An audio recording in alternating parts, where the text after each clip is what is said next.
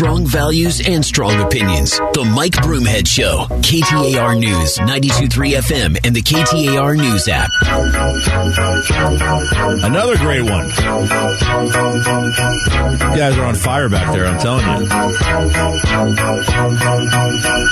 The mood is right. The spirit's up. We're here tonight. And that's enough. Simply having a wonderful Christmas time. Simply having a wonderful Christmas time. All right, welcome back, everybody. The party's on. This is the Mike Broomhead Show. I'm Barry Markson filling in. It's Christmas season. Hope you're enjoying the. I'm sure. I hope you're enjoying this time. I mean, I know it's hectic. Everybody's heading to the stores. It's a tough. Uh, it, it can be. It can be stressful, but take a second to relax and enjoy it. It is a good time of year. It's a really fun time of year. Hope everybody's having a wonderful Christmas season, and of course, we're right in the middle of Hanukkah as well. Hey, joining me right now is Christine Jones. Uh, you know Christine. She's a conservative Republican here in Arizona. She ran for governor as a Republican, and also ran against Andy Biggs uh, before he uh, before he went to Congress. Uh, ran against Andy Biggs uh, in that congressional race uh, in the primary. And Christine, welcome back to KTAR. Good morning. Thanks for having me. Good morning. So I wanted to ask you to join us today uh, because uh, Abe Hamadeh, our, who was the Republican running for Attorney General, he filed a lawsuit uh, in his election case, and that was a very close race. He he lost. Uh, Chris Mayes, the Democrat, won by 511 votes, and Abe Hamadeh filed suit. But his suit is significantly different than what we saw from uh, the joke of a suit from Mark Finchem and Borrelli, and and, even, and the Kari Lake suit, which is she's in court right now trying to trying to prove a conspiracy theory, which I always think is fascinating, but. Um, th- this the Abe Hamadeh suit is really about did we count all the right ballots? Did we count the provisional ballots that should have been counted? Did, were all the signature verifications right? And it, it brought to mind your primary against Andy Biggs, which was also an incredibly close race, right? Yeah, nine votes uh, decided that race actually in the end. Nine votes, and so you you brought suit uh, in that, and, and uh, I wanted to ask you: did, was it the same sort of thing? Were you asking the court uh, to for to review provisional ballots and others that were not counted for different reasons, and to see if they should be counted? Yeah, so here's a t- an important distinction between my suit and the Abe Hamadeh suit, and actually the Kari Lake suit. My suit was not an election challenge, and Abe Hamadeh has brought a formal election challenge. That is asking the court to actually change the outcome of the election. What we were doing, because we were in the primary, and you have a very short amount of time between the primary and the time they have to print ballots for the general, was to say we would like the court to order the recorder to count all of the ballots. Now, as it turns out, very similar claims, right? So in the Hamadeh case, you have some provisional and early ballots in claim one. You've got some exclusion of provi- provisional ballots in claim two, duplicate ballots in count three. I think count four is the improper adjudication. Right. So very similar claims, very similar asks of the court, but what he's doing is after the recount is announced, I think tomorrow, once we know that final number, hey, Your Honor, please, for the people who were disenfranchised, re-enfranchise them, and if their votes weren't counted and they should have been, change the outcome. Now, what what you're saying, Hamadeh, when he's talking about disenfranchised voters, it's people who cast an actual ballot, and that ballot wasn't counted for some reason. It could be because they registered too late, it, or maybe it's a mistake and it should have been counted. But uh, it's different than because a lot of times people are using disenfranchised now as people who got there, saw a long line, and left. Those people don't get to vote, right? That's right. And I think that's kind of what the Kari Lake lawsuit is talking about. What Hamadeh is talking about, and I think he's got very legitimate claims here. Yeah. I wish the judge would not have dismissed that count five, which is the signature claim, because that we also lost that in my election and we actually put people on the stand who said yes that is my ballot. Yes that is my signature. Please count my vote. And they didn't get counted. That's Why- disenfranchisement at the at the worst level right? What- so what was the I court- this judge wouldn't have dismissed that claim. I'm curious because I noticed that in Hamadeh's suit too. What was the court's reasoning for not counting votes when you brought in a witness to say, yes, that's my vote, that's my ballot and my signature? Well, it's interesting because statutorily, and you and I could geek out on this as lawyers, but not to make it too in the weeds, the judge said, here's the law. I'm bound by the law. The law says if your signature doesn't count, your vote doesn't count, or if your signature doesn't match, your Okay. vote doesn't count. Now that law has changed, Right. And Maricopa County has fixed that since my lawsuit, and the opinion from my lawsuit did change that law. So Hamadeh should be able to bring these people in and put them on the stand. One tricky thing I think people haven't focused on, and an evidentiary hearing, which is what Hamadeh is going to have on Friday, is different than a trial. The judge is going to say, "Show me some evidence, right, that this there, there, there were problems." It's different what you know than what you can prove. And you cannot put on enough witnesses. You know, you've been in Yeah. trial. You can't put on enough witnesses in a few hours to to make up a 500 vote difference. How many witnesses can you put on in a day? If you're really hustling, can you put on 25 witnesses? I mean, Right. maybe 50 Well, if you put each one of them on for a few minutes. I mean, it's an impossible task. Christine Jones is joining us. She's a Republican and, and uh, had an incredibly close race uh, for Congress against Andy Biggs years ago uh, that resulted in a lawsuit. It's interesting you say that, Christine, because I was I've been monitoring the, the Kari Lake lawsuit, and one of the things the judge did right at the beginning was, and it's a hearsay thing, but he admitted uh, the affidavits that Kari Lake submitted from a couple hundred people, uh, not requiring her to call all of them as witnesses because obviously that's impossible in, a- in a two day trial. So uh, I don't know if, if the judge in the Hamadeh case will will allow some of that or not. We'll see. Um, but um, it, it's a it's a very daunting task he has here. He has to establish that the county did not count ballots that they should have counted. Um, it's almost a one going over them one at a time, and really he's not going to have time to do that. Yeah, and, and let me just put one fine point on this that's important for listeners. In my suit, we put 18 witnesses on who had been um, cast a vote at the wrong precinct, right? So these would basically be they're counting provi- provisional ballots. The judge counted all 18 of those people that we put on, but that was it.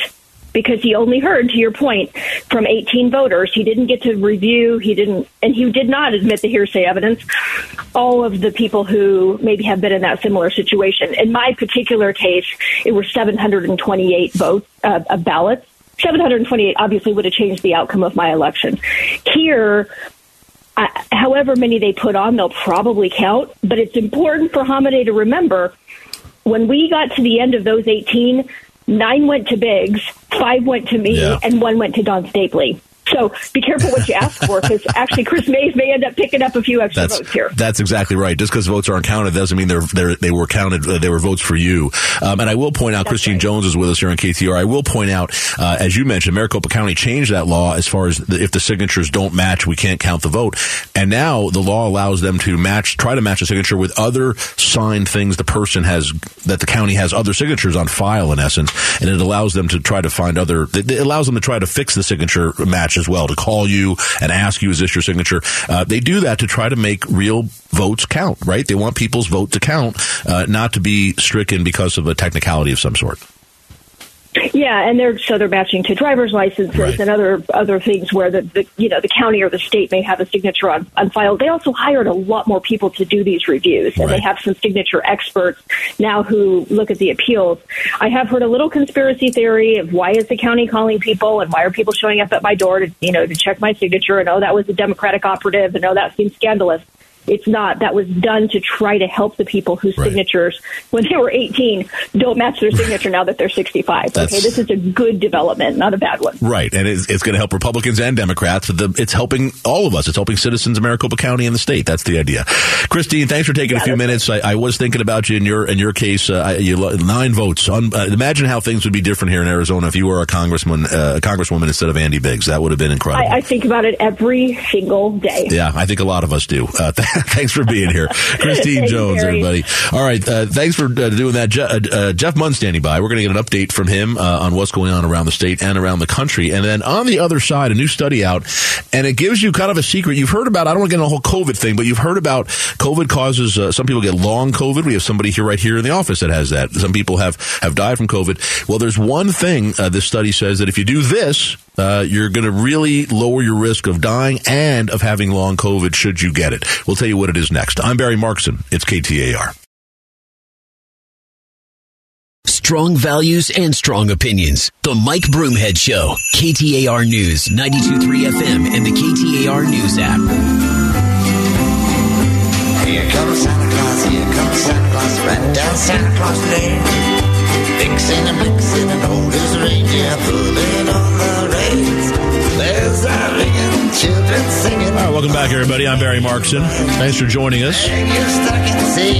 Is KTAR. We're uh, monitoring so much going on right now. Uh, the Kari Lake lawsuit is uh, in mid suit. It's in trial, and uh, we're monitoring it for you. Uh, I will uh, tell you, Stephen Richer testified today. Poor Stephen, he was he's on the first vacation he's been allowed to go on, and. In, in years, and he has testifying this thing come back for it. And uh, I, I will tell you, it, it's interesting just to see uh, the debunking of conspiracy theories under oath uh, in a court of law. Uh, they the in, the questions they asked Stephen Richer, uh, some were actually related uh, to the the chain of custody count that remains, count four. Um, which I think he addressed and really uh, alleviated entirely. Uh, but then the, some of the other questions are uh, dealing with things like did you uh, did you in fact uh, create a fund uh, and against Kari Lake and speak out against her in the election? And his answer under oath was no. And you know why? Because he didn't do that. And I know you're reading about that, and it's a big, it's one of these big conspiracy theories, but it's not true, and that's why this is such a great thing. It's, it's, uh, you don't see this very often, where literally we have uh, conspiracy theories being put to the test at trial and, and in a court of law, where people are, are testifying under oath. Uh, it isn't just, it isn't just writing something on Twitter or saying something on in a public square. You have to say it under oath, and things change when that happens. Uh, it, it kind of uh, turn, it, it tends to debunk things. You don't see this very often. Usually, the conspiracy theories go away once you debunk them. Uh, they move on to the next one. Here, uh, they're going to be front and center. Uh, that's what Kari Lake's lawsuit is. It's literally two conspiracy theories that she needs to prove, along with all of the little surrounding uh, conspiracies that are part of this. Uh, and I- I'm curious to see if she can do it. Uh, so far, it doesn't seem to be going that well for, her, but we'll find out. Thanks for Christine Jones uh, for being here as well. And I, I saw this and I thought it was interesting. There are people around us who are who got COVID and, and unfortunately passed away. We've we've lost people from COVID, and others. And I'm, I'm meeting more and more people now who are saying they got COVID and they have still have the symptoms months later, uh, still feeling stuck, still uh, still feeling run down. Um, somebody in a friend of mine's office uh, had COVID. I think it was two or three months ago, and is uh, finally came back to the office, but is uh, is so tired and so uh, worn out and so and still sick. It's it's incredible. Not not positive anymore, but the symptoms don't go away, and we're seeing that more and more.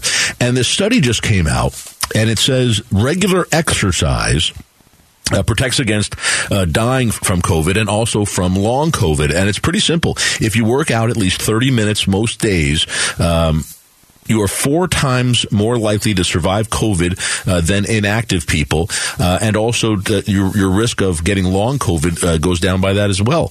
It's really kind of an amazing an amazing statistic. Now we've we've known that uh, generally, right? Exercise is good for you, uh, but to say that if you do 30 minutes of a, of a treadmill or a bike or lifting or whatever it is you do, 30 minutes of exercise a day, uh, that that's enough to keep you from to, to re- greatly reduce your risk of dying from COVID or to have these long term symptoms. Because let's face it, we're going to get COVID. I mean, I've had it. Every at this point, most people have had COVID, or uh, unless you're just living in a box. And if you haven't had it, you're probably going to get it. Uh, you may not even realize it because these days we're not getting tested all the time. You just get sick, right, and you go home. But uh, it's kind of an interesting thing. It, it, it's it, it makes you want to go out and exercise a little bit. At least for me, I've been I've been a little sedentary lately, and it's it makes me think I should get out and go exercise. I, I exercise a couple days a week, but I, I do think I need to be getting into the gym and doing this more often. And uh, you know, it's it's healthy for you on so many different levels, but kind of a straight healthy thing here. Uh, if you exercise 30 minutes a day, your your uh, chance of death it goes down uh, four times less likely to die. I mean, that's a pretty major thing for COVID, uh, and also even just forget about dying, even just the long COVID. Because I'll tell you, uh, if you're someone or you know someone who has these long COVID symptoms, it's like a cold, uh, the flu that never goes away. It's not fun. Um, it's not a fun thing, and if you can do something to help that, uh, why wouldn't you? My goodness, right? Why wouldn't you? All right, coming up, uh, Jeff Munn's here. We're going to get an update uh, on everything going on around the state and the country here in the KTR News Center, and then uh, when we get back, immigration. Uh, our two senators, uh, Sinema and Kelly, both took to the Senate floor yesterday uh, and talked about a bipartisan immigration reform bill they had been working on and what the future holds for immigration reform in the United States. I'll tell you what they had to say and what they've been doing next on KTAR.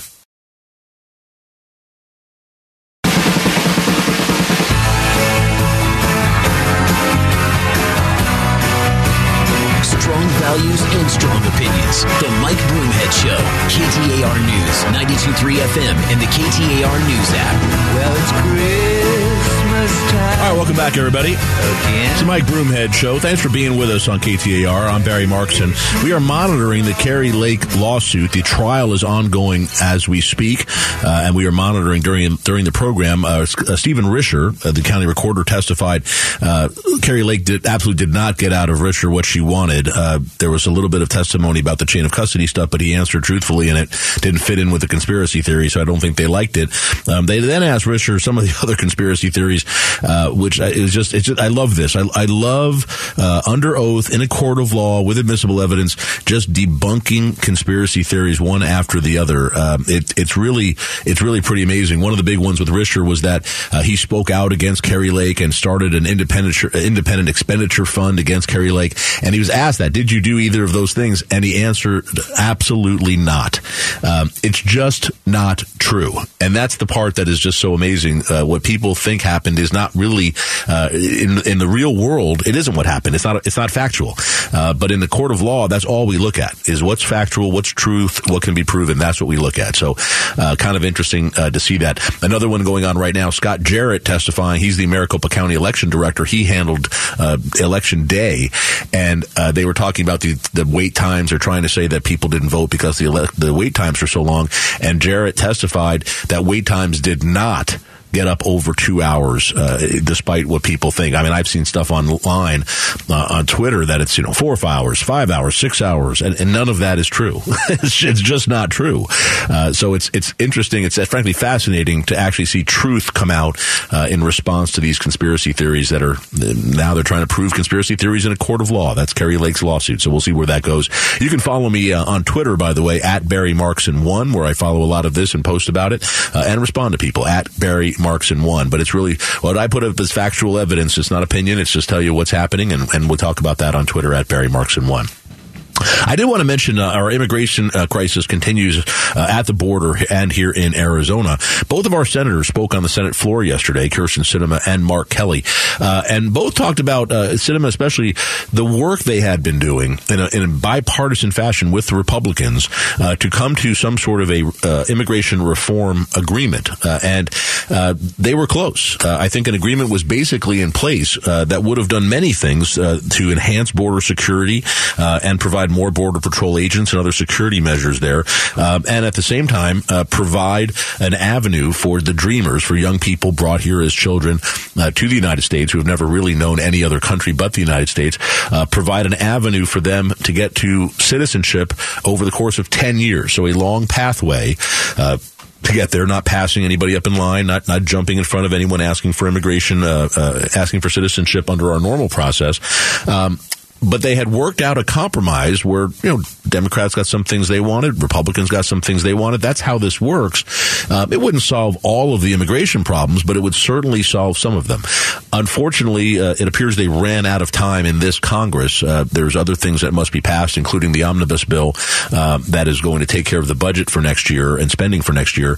Uh, so it appears they're not going to get it done this year. They were they were talking to a lot of senators, and apparently we're building support. They have to get 60 senators to approve it. So they're there have to be enough from both sides to make that happen.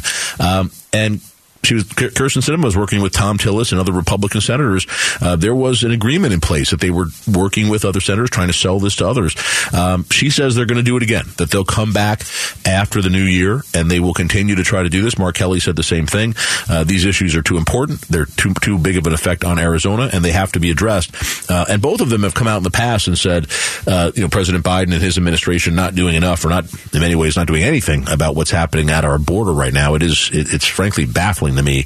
Um, the the administration's stance. I, I, keep sitting here thinking at some point they're coming up with a plan and they'll they'll unleash it on us, but they haven't even done that. So uh, that's the latest. I'm I'm hopeful that our Arizona senators uh, will take the lead uh, and work together. That's the only way this works. It's never going to be an all Democratic thing or an all Republican thing. Uh, but if if if politicians work from both sides, if they work together and compromise and some give and take, uh, there can be some laws that are passed that will be helpful. And I and I hope they they find a way to do that and continue that work next year. We'll see if that works. It's going to be a little more difficult with a Republican-led House of Representatives, uh, but but you never know. Uh, maybe something that makes sense. Is it makes too much sense? People will will go for it.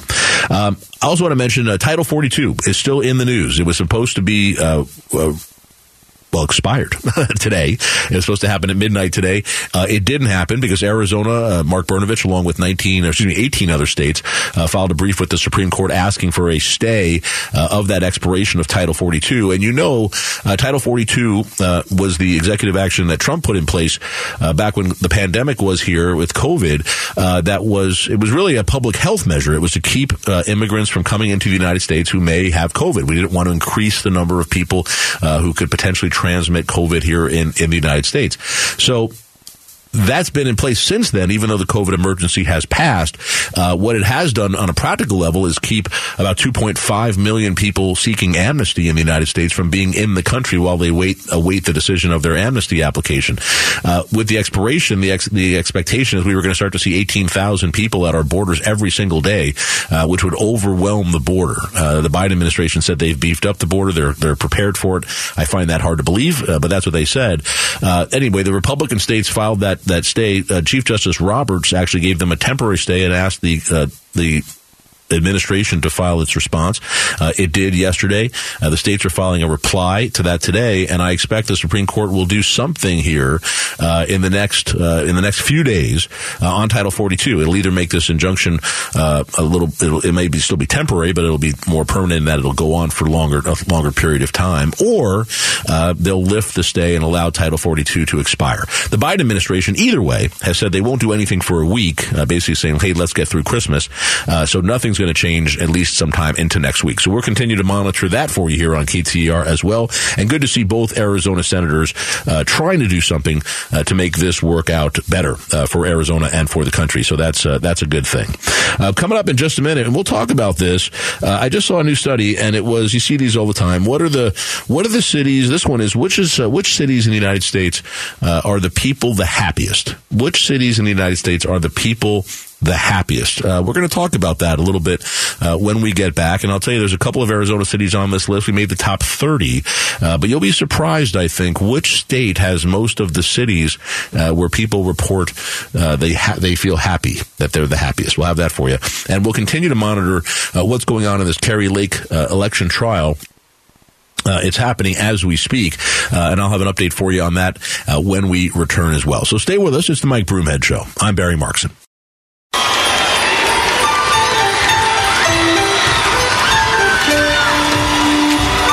Strong values and strong opinions. The Mike Broomhead Show.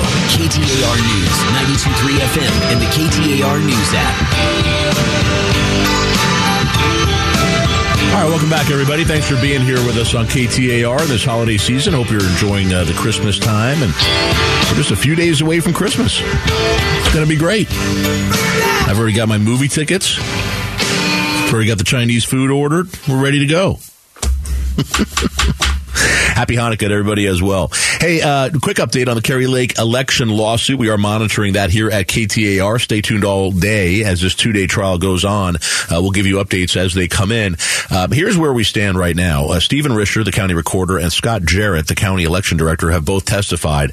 Uh, and I will tell you, and I'm, I'm not watching every minute of it because I'm here talking to you, uh, but from what I'm seeing, uh, they the, the, Lake people did not get what they needed from them. They, they basically kept asking questions or putting forth the uh, Kari Lake conspiracy theories about what happened, and uh, Stephen Richer and Scott Jarrett just kept knocking them down with actual facts and data and knowledge. Um, these both of these guys uh, know what they're doing. I mean, if you've spoken with Stephen Richer, if you've heard us interview him on, on KTAR, he knows this stuff cold. He knows it better than anybody. Uh, it's really impressive. And I don't know Scott Jarrett. I haven't interviewed him, but my impression from this is he knows his stuff there as well. So what you have are two professionals who do this for a living being asked questions about conspiracy theories, uh, and then they are factually with data responding about no, and here's why. No, and here's why. And they just keep doing that. Uh, it's it was very uh, effective, I think. Um, but regardless, uh, because Kari Lake has to prove that the county intentionally sabotaged her election. And by the way, just her election, because other Republicans won up and down the ballot, uh, because she has to prove that.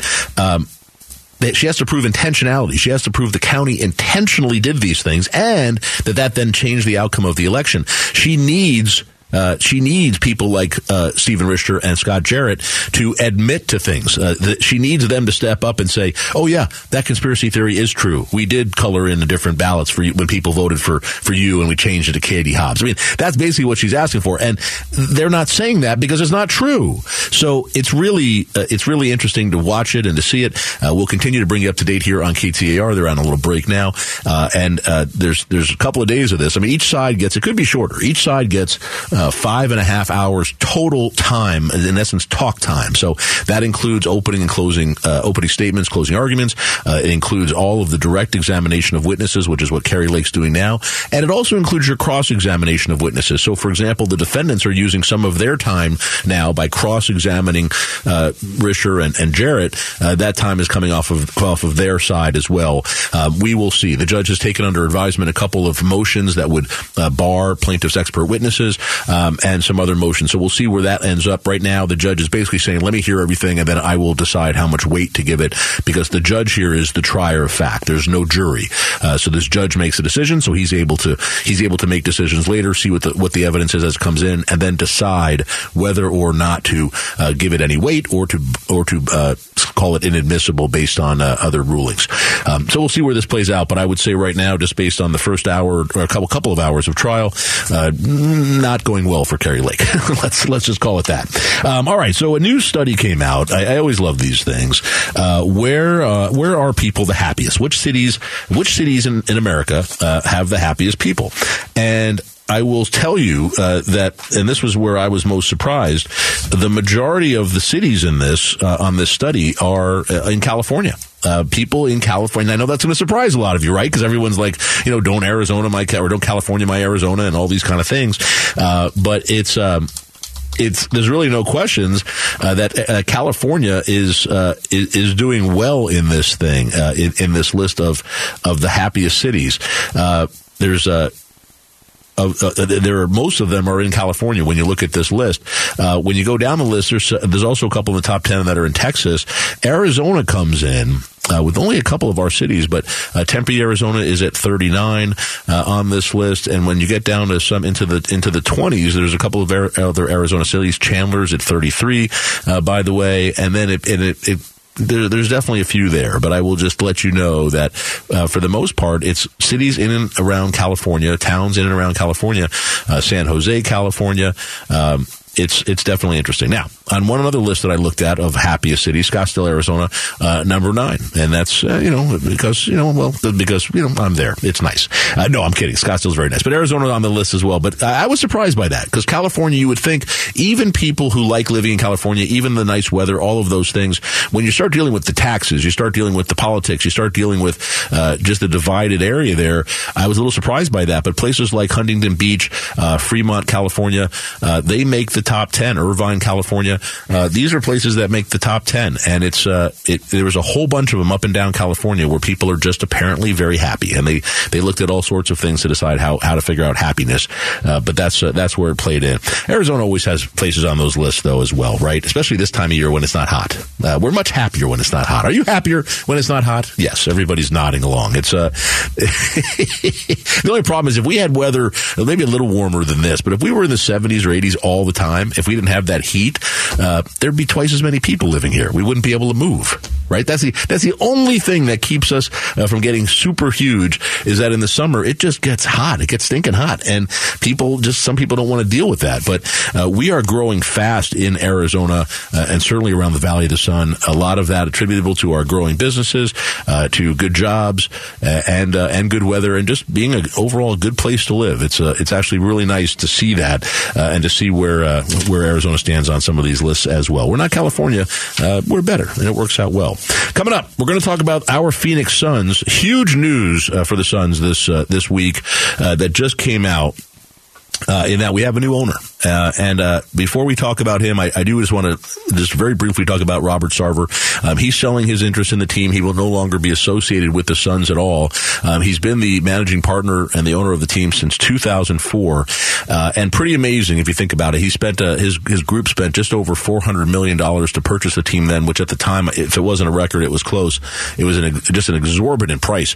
Uh, I thought at the time, and yet um, here we are, just 18 years later, and the team being sold at a valuation of four point one billion dollars. I mean, literally a ten times uh, increase in the value of this team. So, uh, feel bad or not feel bad for Robert Sarver, whatever your inclination, uh, but the guy is not going to go away poor. Um, his investment in this team, I, I, think he bought somewhere in the neighborhood of thirty-five to forty percent of the team.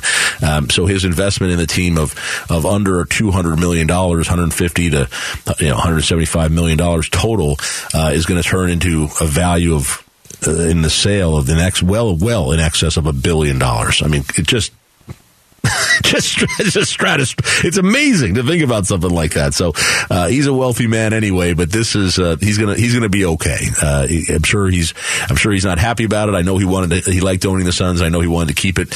Uh, this is a pretty major major punishment for him, but uh, I guess he can soften the blow a bit with all with all of that money. So uh, stay with us. Well, on the other side, we're going to talk to you about the new owner of the Suns, where he comes from, his attitude, some of his statements he's made about his management style and how that may affect the team. We'll have that for you right after the news. Jeff Munn is here. We're going to listen to his update uh, at 11. And then right after that, an update on the Suns. Who's the new owner and what does it mean for this year's team and next year's team? How long will it take for him to take over? That's next. I'm Barry Markson. It's KTAR.